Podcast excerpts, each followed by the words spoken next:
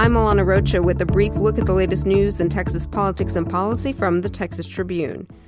All 31 of the Democratic men in the U.S. Senate, plus Ted Cruz, signed a letter urging an overhaul of Congress's sexual harassment policy. Cruz was the lone Republican to support the letter addressed to Senate leadership, affirming a similar note the women in the chamber sent just last month, calling for a complete revamp of misconduct rules in the workplace. The push comes in the wake of the hashtag MeToo movement that ended the careers of lawmakers in both chambers at the end of last year.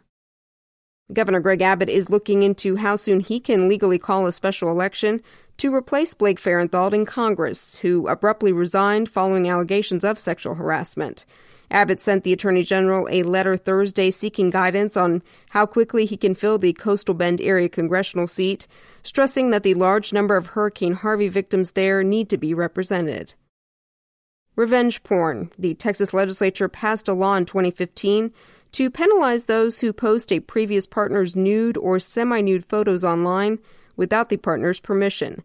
Thursday, the state appeals court based in Tyler ruled it overbroad and in violation of the First Amendment because of its, quote, content based restrictions. The Texas Attorney General's office said it will fight to overturn the decision. House Speaker Joe Straus has endorsed Republican Steve Allison in the District 121 race to replace him. Allison is in a Republican runoff with Matt Beebe. Straus is not seeking reelection.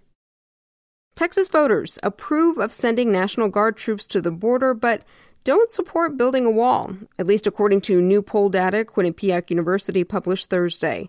And the state's voters overwhelmingly support allowing undocumented immigrants brought to the country as children to stay and ultimately apply for citizenship. Start your day with the latest on this and other news by signing up for The Brief at texastribune.org slash subscribe. I'm Alana Rocha with the Texas Tribune. You've been briefed.